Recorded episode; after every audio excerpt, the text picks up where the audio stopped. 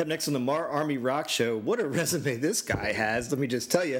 Uh, PJ Farley's with us, and if you don't know the name already, you probably know it and don't know you know it. Uh, does the name Trixter mean anything to you, or touring with Kiss, or Poison, or Scorpions? We could go on and on, but PJ has a new record, which is why he's here. PJ, welcome to the show. Howdy doody. How, thanks for having me. Man, what a resume. So I'm excited to talk to you today. And really, the purpose of this, we want to talk mostly about Accent the Change, a new album. came out September 25th. So, uh, hey, first things first, give us a look into the history of the making of this record. Like, how long was it in the works and where was it produced? That kind of stuff. It was about probably a little over two years in the making. Started out with just uh, one song I wrote and I wanted to record and uh, wasn't really sure I was making another record. I wasn't all that um, motivated to do another full length record. Um, and then I wrote another song. So I wound up tracking two songs. I'm like, that's cool. Maybe I got a little bud here. Maybe I'll uh, do an EP or something like that. But then I'm like, you know what? I'm not going to call it an EP. If I do five or six songs, I'm calling it a record, and that's it. That's all you get. you know, no one's buying it anyway, so you know, no one's got any, you know, the attention span for long records anyway. But then I just kept writing, and um, before I knew it, I had you know about eight or nine songs. I'm like, all right, well, here we are. So, and I, I kind of did it in drips and drabs. I did two songs in Detroit first about two years ago, and then I went to LA. I did another song couple months later, went back to LA, did another two songs.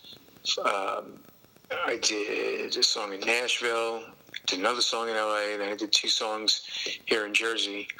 And I just kind of pieced it together. I wanted to get different vibes, different feels, and um, you know, work with different people. So uh, it, it, turned out really good. You know, it, again, it was you know sporadic, but it all came to a head, and then and here we are now talking about it. Well, it's a nice release. So let's start going through a couple of the tunes. And the first one I want to ask you about, um, I was listening to uh, Let It Rain. And when I listened to it, I kind of almost felt like I could picture you sitting in a living room somewhere on a rainy day writing it, but maybe it didn't go down that way. Was this a moment in time you captured, or, or is it something else?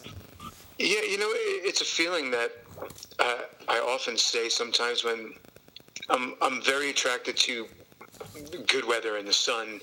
And when I look at my window, it's beautiful out. I'm like, all right, come on, kids. You know, we got to go outside.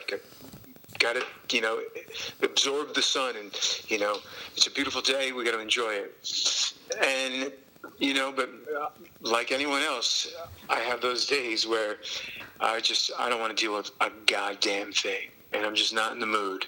And after, you know, it's when the weather doesn't match your mood. I wake up, I'm like, fuck. Beautiful out, and I, I have no time for it today. You know, I really wish it was just a shitty rainy day and you know, let me let me skip today and you know I'll be fine tomorrow. you know, just about those days when you're just not feeling it. So uh, and, you know, the next day you get you go right back to your normal self. Like, what was I doing yesterday? I was miserable yesterday. fine today. Maybe it's just my manic self. I don't know. But. That's interesting because it wasn't. You know, I really did have this vision of you just enjoy, wistfully enjoying a, a day with you know a cup of tea by a rainy window, and, and it's not really kind of not what it's about. So I'm really glad you shared that with us. So. hey, another interesting tune that I, I thought was kind of cool was this song uh, "You Would Know," and and when I listened to it, the thing I like about it, I couldn't pigeonhole that tune into a genre. Like I don't, I'm not a musician myself, but it sounds like it's kind of musically complicated or something. Oh, I'm glad it has that illusion. It's really not, but um, I'm glad I'm glad I dressed it up like that. Make people think I'm really complicated, but uh, no, it's uh, it's constructed um, a little bit differently than some of the other songs on the record. Um, there's there's a, a little more space and dynamic, um, and I, I really wanted a like kind of a kitchen sink type bridge with just big. I just you know jellyfish is one of my biggest uh, influences. Oh wow! And, you know, every time they go to a bridge, it just lifts the song. It takes it to a new area all, altogether and it just you know when you're in a bridge and it, it just creates this lift and i wanted something like that. I wanted to, I wanted like the light to just shine in the middle of the song.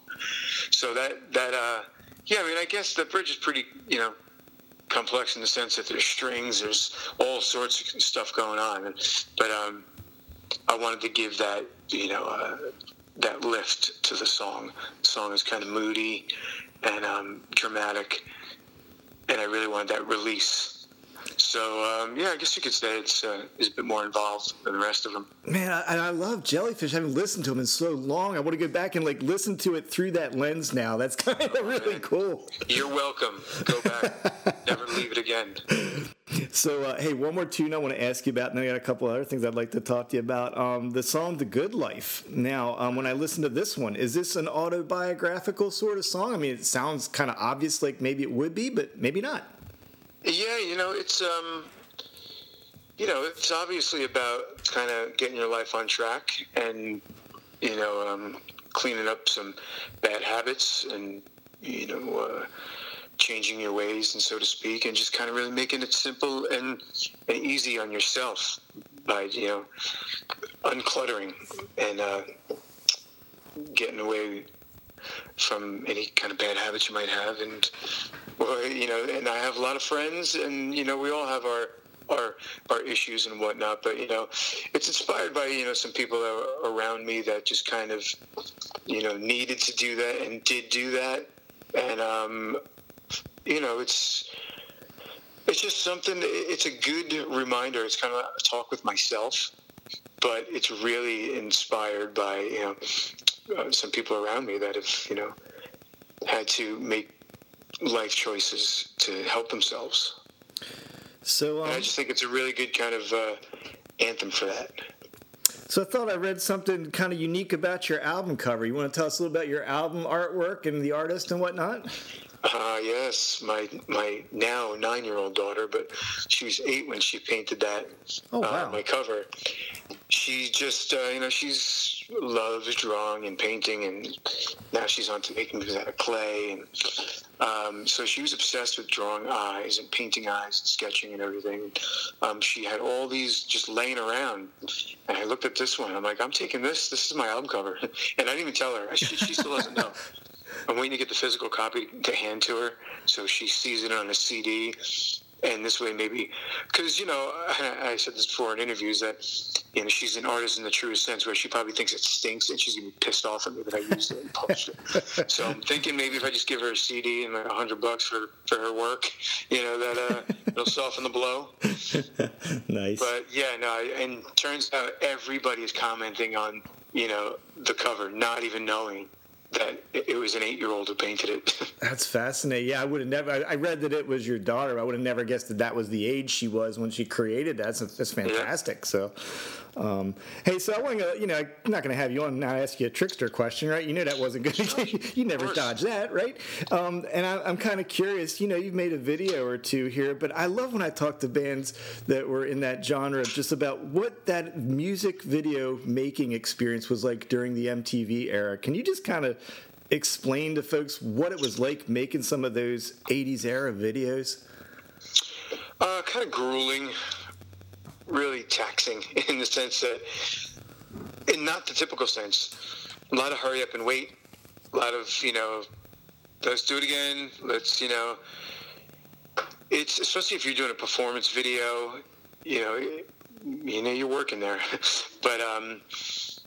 Uh, some of them are really cool. I mean, the "Give It to Me Good" video is really fun. That that was just captured us in our element. So that was like just following us around the day in the life of basically. Um, but you know, like one in a million was a performance video, and that was that was a two day shoot and pretty involved. Um, surrender, surrender was kind of brutal. It was you know it's kind of storyline and I don't know our least favorite video and our most expensive. Um, that was a lot of hurry up and wait, sitting around and whatnot. Uh, but you know, they're big budget big productions. It's you know.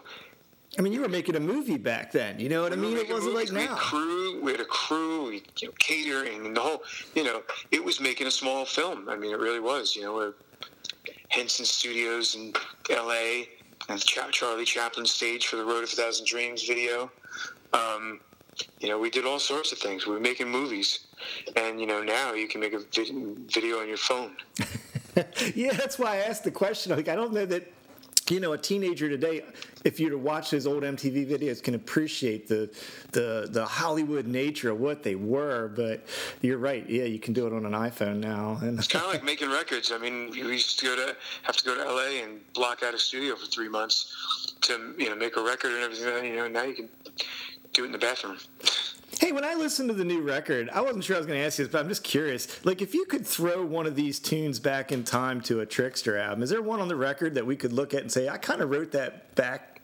Maybe, maybe none of them are like that, or maybe all of them are like that. I don't know. Um, you know, it's funny. I think I wrote maybe most of the music to The Good Life. Um, with Trixter in mind, a couple years, I think before we did the Human Era record. I was going to use it for um, a song. I think we were like almost done with the writing, and we needed like one more song. So I had that, and then I, I came up with the song "Human Era" instead. So just, this riff was always, and this progression was always floating around. So I decided to finish it for for my record.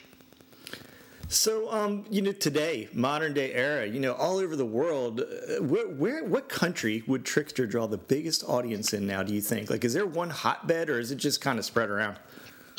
Um, I think we would probably do the best in Japan because oh, wow. we did great there. The only one time we were there in 1994, I think, and um, we haven't been back. So I think if we went there, and Europe we're worth nothing in Europe, basically. Really? To my knowledge, because we've never been there. but I mean, we wow. we did play we did play Italy and the UK, um, but that wasn't until like 2015 or 16 or something like that. So oh, okay, really doesn't count. And the, back in the day, we never went over there. So, maybe South America. South America, maybe. Wow, so Japan, that's pretty cool. But I, I know that, and it's and it's so weird how global that that music has spanned itself over time. So it wasn't the answer I was expecting, but it's kind of cool. Hey, um, can we talk about live music? Is there any? I mean, you know, coronavirus. What are you gonna do? But is there anything planned right now for any sort of touring or any live performances? Um, yeah, I've actually been on the road quite a bit since August. I've been playing with Fozzy. Oh, nice. Jericho. Yeah.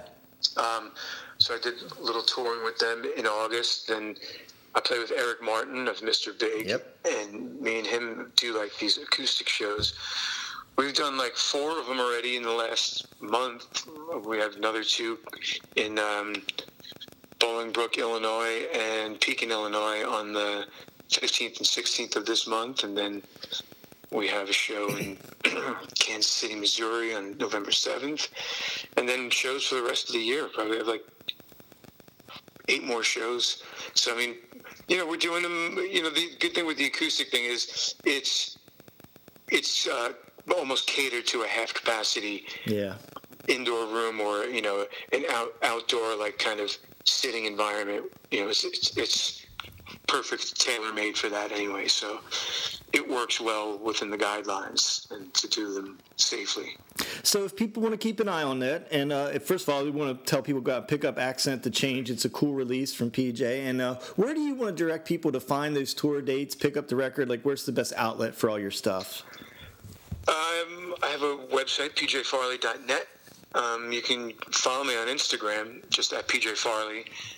Um, that's the most direct, I think. You know, Facebook, I have my personal Facebook, which is uh, you know been at limit for years now. So, but I do have a PJ Farley Music Facebook page. You can go and follow, and it's you know just as good. You know, there's direct message and all the info from my uh, from my other pages. So um, I would say Instagram or PJ Farley uh, Music on Facebook. Hey, well, there it is, folks. Uh, Accent to Change. Pick it up right now and go check out the upcoming acoustic tour dates from PJ. Hey, man, thank you so much for being on the show. We really appreciate you taking the time today.